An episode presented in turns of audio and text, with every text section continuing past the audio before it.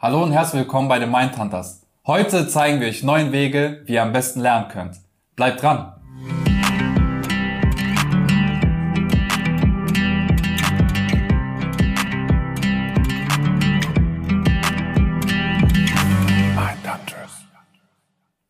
Heute möchten wir euch neun Wege zeigen, wie ihr am besten Sachen lernen könnt. Und ich würde Gustav bitten, fang an. Was ist dein erster Tipp? Was wäre Tipp Nummer eins? Mein erster Punkt ist durch Sehen und Hören. Ja, ihr seid selber gerade auf YouTube wahrscheinlich schon mal Tutorials angeguckt, wie ihr was am besten machen könnt. Oder durchs Hören. Ja, ich höre zum Beispiel selber gerne Hörbücher. So lerne ich persönlich sehr, sehr gut. Das führt mich gleich schon zum zweiten Punkt. Durch andere, ja, dir zeigt jemand was, wie du was machen sollst. Wir kennen das ja durch die Schule, durch die Uni. Ganz, ganz stupider, banaler Punkt. Man lernt auch sehr gut durch andere. Der dritte Punkt ist durch Lesen und Schreiben. Vielleicht diejenigen unter euch, die noch ein Buch lesen. Ich weiß nicht, ob es noch da, da draußen noch gibt, aber durch Lesen kann man sehr gut lernen. Oder durch Schreiben. Ich kenne das so von der Uni. Ja, wenn ich irgendwas auswendig lernen musste, äh, ging das am besten für mich, wenn ich es nochmal niederschreibe und so hat sich das besser bei mir verinnerlicht. Und der vierte Punkt ist, ähm, durch Fehlschläge, gerade je mehr Fehlschläge man gemacht hat, desto besser weiß man, wie es nicht geht und so eher weiß man dann vielleicht, wie es geht. Sehr schön. Der fünfte Punkt wäre, stellt euch, äh, also beziehungsweise ihr könnt durch Herausforderungen lernen. Was meine ich damit? Beispiel aus meinem Leben. Ich hatte damals äh, die Empfehlung bekommen gehabt, dass ich auf die Hauptschule gehen soll, weil danach wohl irgendwie alles hätte besser werden sollen. Und ich hatte quasi die, die Entscheidung, gehe ich auf die Haupt, auf die Real oder auf das Gymnasium. Ich habe mich damals für die, für mich damals größ, größere Herausforderung, also die allergrößte wäre das Gymnasium gewesen, aber für mich war die Realschule schon eine Herausforderung und ich habe mich dieser Herausforderung gestellt. Und das hat mich dazu gebracht, dass ich letztendlich äh, studiert habe und mit einem akademischen Titel jetzt hier sitze. Was ich damit sagen möchte, eine Herausforderung kann einen dazu bringen, dass man wirklich viel, viel lernen kann. Der sechste Punkt wäre Lernen, indem man sich seinen Ängsten stellt. gutes Beispiel ist ja auch, es ist nicht mein Beispiel, auch ein Beispiel aus meinem, meinem Umfeld. Oder viele kennen das auch vielleicht, die, die den Führerschein gemacht haben man hat Angst vor dem Auto, man hat Angst vor der Technik, noch mehr oder noch größer sind die Ängste vor der Straße, vom Verkehr. Und man möchte aber trotzdem den Führerschein haben, weil man damit mobil ist und so weiter. Also man hat hier eine Angst und man möchte was lernen. Aber wenn man sich der Angst stellt, indem man sagt, okay, ich setze mich jetzt ins Auto, ich fahre, dann lernt man ja das Fahren und bekommt den Führerschein.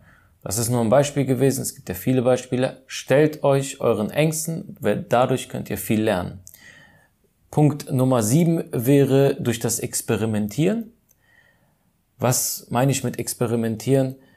Oft ist es so bei mir zum Beispiel, ich koche ganz gerne. Ich finde, dass ich ganz gute Kochskills, äh, Kochskills habe. Aber oft gehe ich raus und esse was, irgendeine Soße oder irgendwas, was mir gefällt.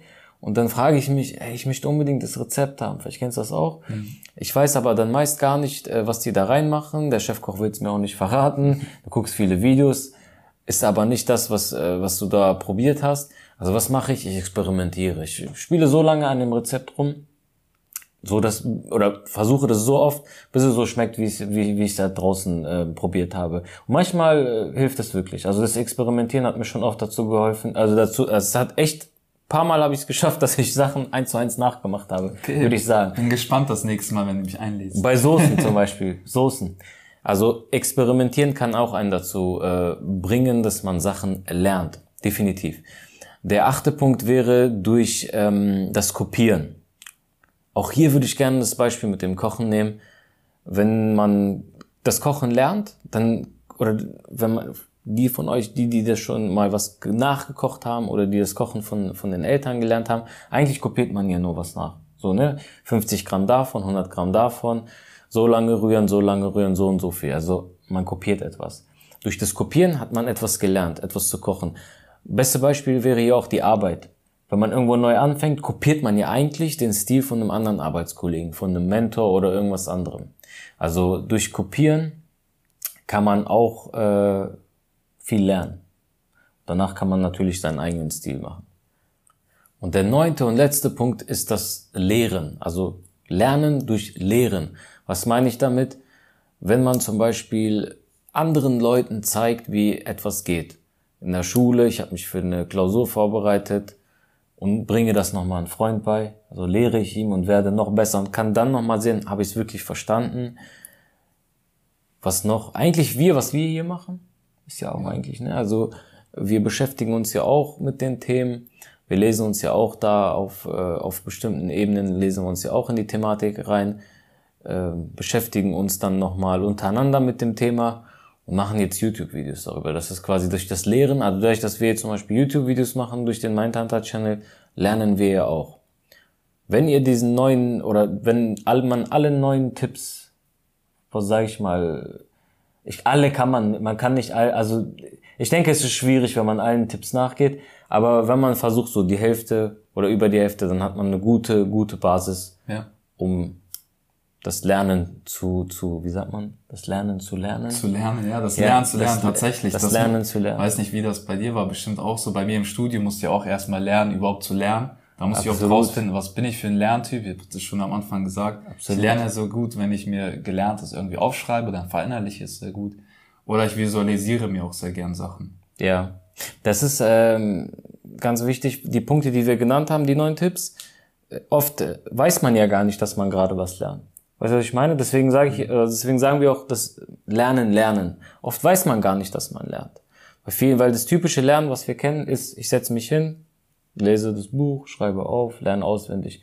Aber nein, wie wir an den neuen Tipps gesehen haben, ihr habt ganz viele oder ganz unterschiedliche Wege, um das Lernen zu lernen. Deswegen, wir sind durch für dem Video heute. Vielen Dank fürs Zuschauen. Wir sehen uns beim nächsten Mal. Lasst den Daumen hoch, wenn euch das Video gefallen hat. Abonniert den Kanal, so seid ihr immer auf dem neuesten Stand. Und bis bald. Ciao. Ciao.